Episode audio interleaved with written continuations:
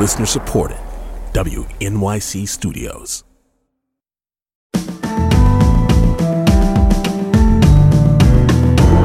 From WNYC Studios, I'm Brian Lehrer. This is my daily politics podcast.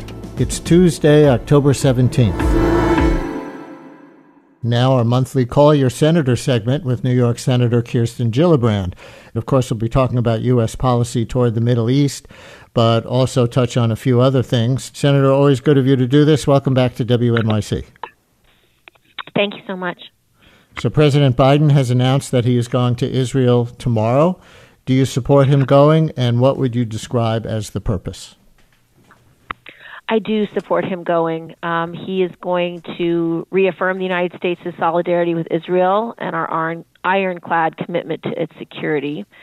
Um, he will also um, make sure that there is a crystal clear message that this war should not escalate and that Lebanon, Hezbollah, and other actors should not engage. He's going to focus laser like on the hostage release and how we can move forward on getting hostages released by Hamas. Uh, I think he also will talk to Netanyahu about how best to minimize civilian casualties and how to enable humanitarian assistance to flow into Gaza for civilians that does not benefit Hamas. And I think he will work on how uh, we can limit um, the loss of life.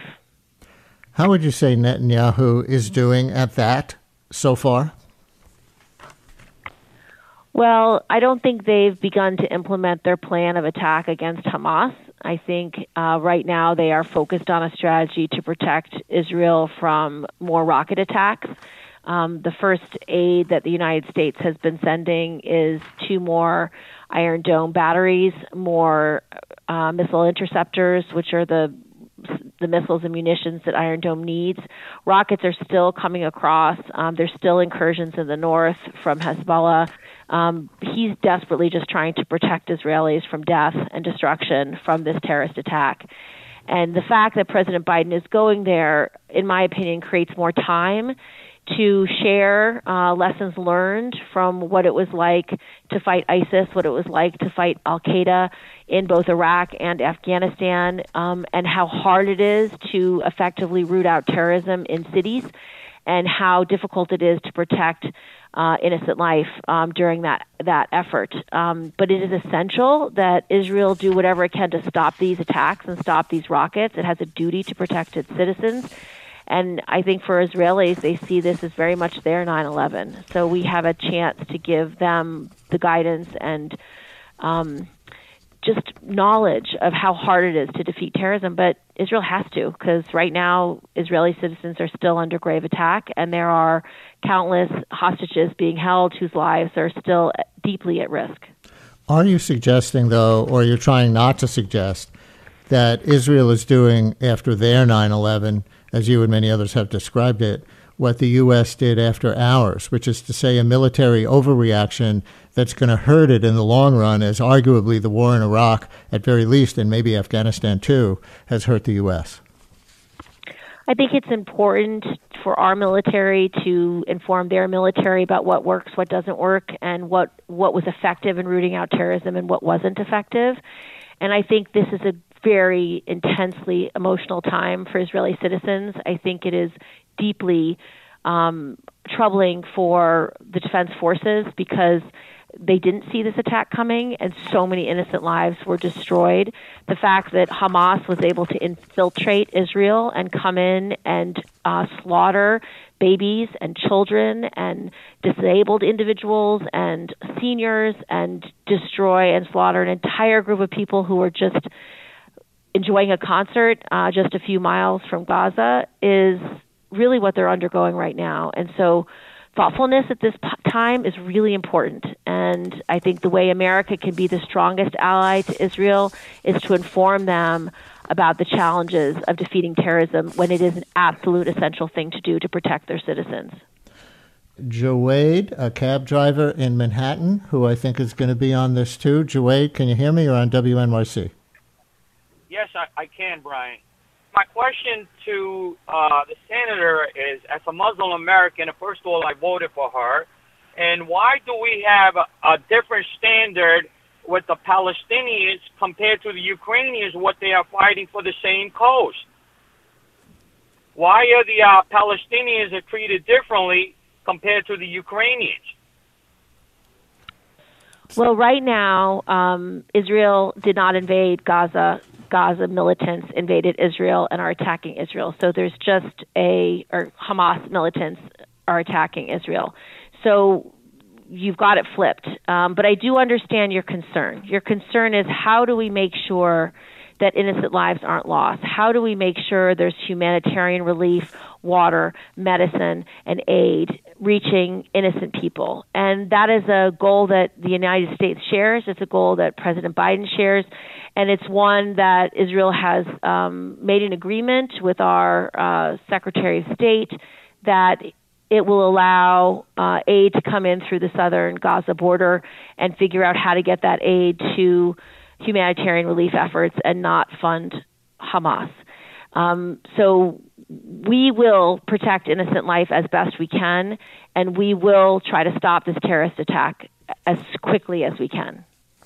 Jawed, thank you. And further to that, um, I want to play a clip of, of Riel Benoit, executive director of the U.S. chapter of Doctors Without Borders.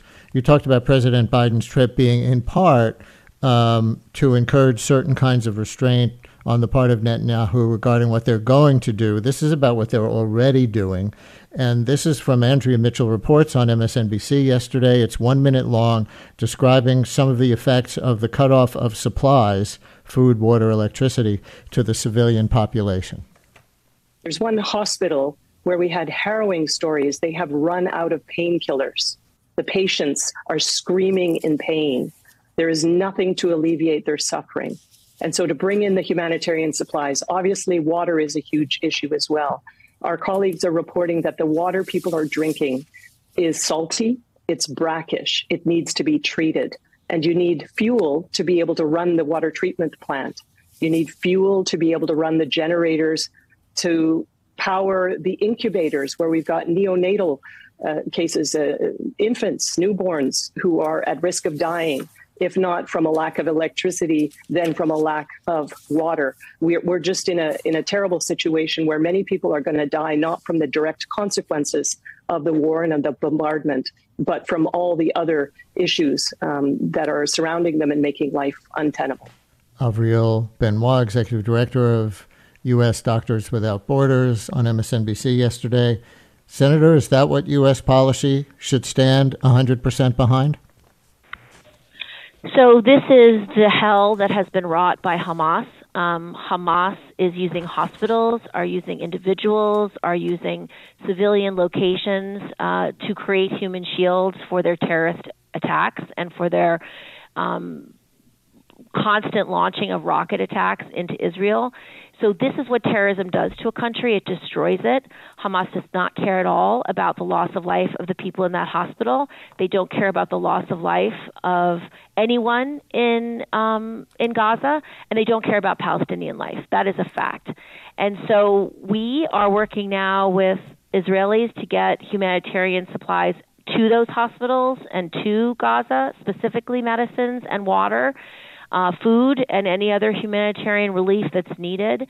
Uh, we are on the ground to help. There are trucks literally lined up at the southern border of Gaza trying to get in, and the United States is pushing Egypt to let them in.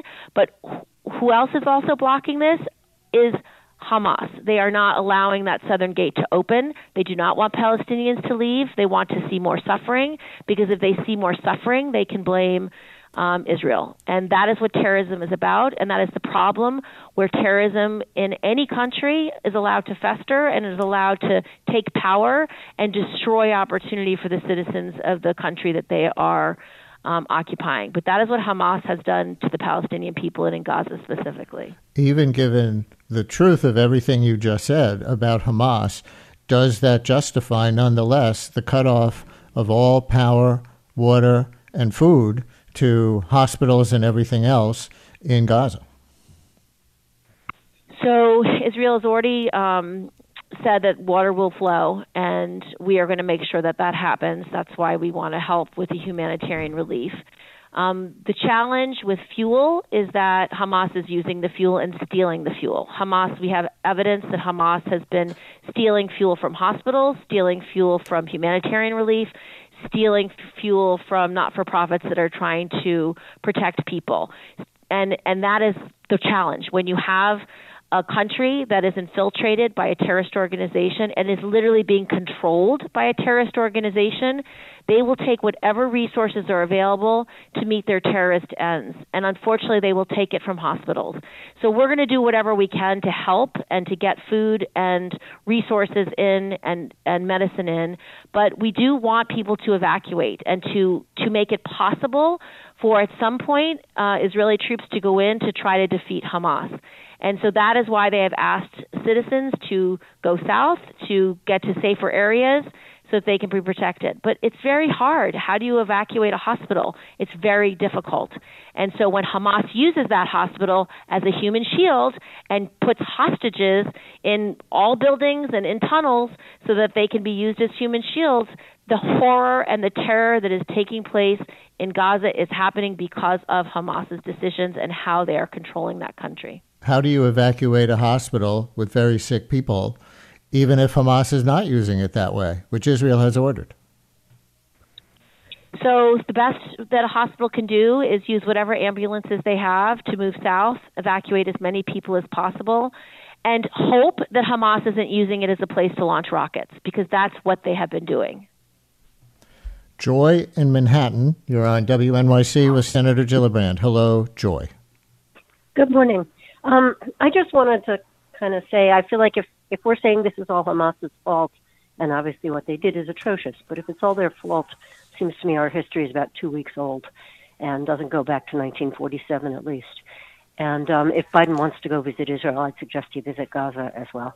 And I'll take any responses off the air. Thank you, Senator.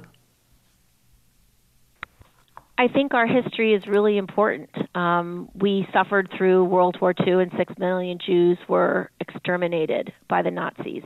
And the world decided that Israel needed a country, and that's what the world decided. If you disagree with that decision, that's the disagreement with U.S. history and world history and what atrocities were committed during World War II so you you can go back to history as far as you want and there's so many different conflicts that you would go and look at and point fingers at who was wrong and and where but the truth is Hamas has no legal basis to behead children and babies and kill people at a concert and invade a country and send rockets, thousands of rockets. They have thousands more to launch. They have no basis to do that. If Gaza wanted a stronger government and wanted a path to peace. That is what they have to fight for in their own political environment. And they've been unable to do that because Hamas has refused to allow elections since they were elected in the government over a dozen years ago. And so that is the reality of what it's like to live in Gaza today. You don't have a government that represents you, that cares about people, that puts food and fuel and health care and education first, and not even allow for a democratically elected uh, legislature. So that is the challenge in these places that don't have rule of law and that don't have democracies. But it does not give a justification to slaughter innocent people in your neighboring country. Has the U.S. taken its foot off the gas too much in pushing Israel toward a two state solution, which Netanyahu is not in favor of? Um, mainstream news articles earlier this year actually warned about an increasing uh, risk of violent attacks by Palestinians. It's you know kind of spooky now that this happened for me to go back and read some things that were in the Washington Post and elsewhere. Um, where people were warning about, with no prospect for a two state solution anymore in the Netanyahu government, ongoing settlements in the West Bank and the weakening of the Supreme Court, which sometimes upholds Palestinian rights, and not much pressure pressure from the United States uh, with respect to those things. Has U.S. policy taken its foot off the gas too much with respect to trying to be a meaningful broker toward a two state solution? So um, there's a couple of things there. Um, first of all, the Israeli people themselves have been fighting against the policies of this administration in Israel with regard to the judiciary. They have been protesting and they have been using their democratic values and voices to show who they are and what they believe. And that has been inspiring. So the Israelis themselves have not wanted many of these judicial reforms. But more importantly, we have been working on this path to peace because America does believe in a two state solution. We believe in peace in the Middle East, and the path to peace we've been working on has been through the Abraham Accords. And unfortunately, Brian, my greatest fear is that this attack and the viciousness of this attack and the brutality of this attack was planned specifically to derail those negotiations. And what this would look like is it would have been a collaboration between Israel and the Arab world and the United States to create a long term um, security agreement between these countries against Iran and Iranian proxies and terrorism um, in favor of economic investment and growth. And what the United States was asking from the Arab countries was to invest in the Palestinians. What they were asking for each of these countries was to invest in their education, their food security, their water security, their energy security, to rebuild a country, to have a Palestinian state that actually had democratic values and could have security and peace. That's the whole vision of what this Abraham Accords could look like, and that was going to be our ask of the Arab world because what we were giving to the Arab world and to Israel was the means by which to have a regional defense agreement and much more economic investment and ties between these many nations that is a challenge now because of what has happened, but I think that was the terrorists' intent to derail a path, path for peace that I believe strongly in and that I was most hopeful for recently than I've ever been in the Middle East. That it was the first time that every country in the region had a plan for how to create stability, a two state solution, and peace. Well, but was that aiming toward a two state solution or only um, stability and peace as you describe it? within the context of the occupation because many things that I've seen in the last week um, say that under Trump, but also under Biden, this Abraham Accords approach, encouraging normalization of relations by Arab states with Israel, was coming without a real solution to the Palestinian statehood question. And when Saudi Arabia was on the verge of doing it recently, such a big, important country, um, many analysts are saying that was actually one of the triggers for this attack. Not to say Hamas isn't a rejectionist organization that doesn't recognize Israel's right to exist as a Jewish state anyway, but that any leverage the Palestinians had in the international order for the, their aspirations was being drained away by that U.S. campaign, by Biden, uh, as well as Trump. How would you respond to that? I would say it's absolutely not true. And Gaza has not been occupied for the most recent few, recent past. And in fact, what Saudi Arabia was asking about is how do we plan for a two state solution? And when I went and visited each of these countries that have already signed on to the Abraham Accords Bahrain, UAE, Morocco, and Israel I asked each of the leaders of those countries, would you, in exchange for this agreement, invest in the Palestinians and take one thing that you will do and guarantee over the next decade to build, whether it was water infrastructure or food and agriculture or electric infrastructure uh, or education systems, and every country said yes, they would. And then when I met with the Palestinians and I met with their prime minister, I asked specifically, would you accept billions of dollars of aid and work by these Arab neighbors and by these Arab partners to rebuild um, Palestinian communities, he said yes. And so this was the deal that we were talking about and hoping for. And it was a path to peace, and it would strengthen the Palestinians. It would call for elections. It would call for the rebuilding of the Palestinian territories. It would give them the security and the stability that they need and to be free from terrorist groups like Hamas and other terrorist groups uh, that have embodied and and lived in both Gaza and the West Bank. So I believe these attacks are intended to derail that, and that was the greatest hope for a Palestinian state. The greatest hope I've seen in the 15 years I've been involved in public policy um, in the Senate and in the House. Senator Kirsten Gillibrand, our monthly Call Your Senator segment. We always appreciate that you come on and answer questions. Thank you, Senator. Brian Lehrer, a daily politics podcast, is an excerpt from my live daily radio show, The Brian Lehrer Show, on WNYC Radio, 10 a.m. to noon Eastern Time, if you want to listen live at WNYC.org. Thanks for listening today. Talk to you next time.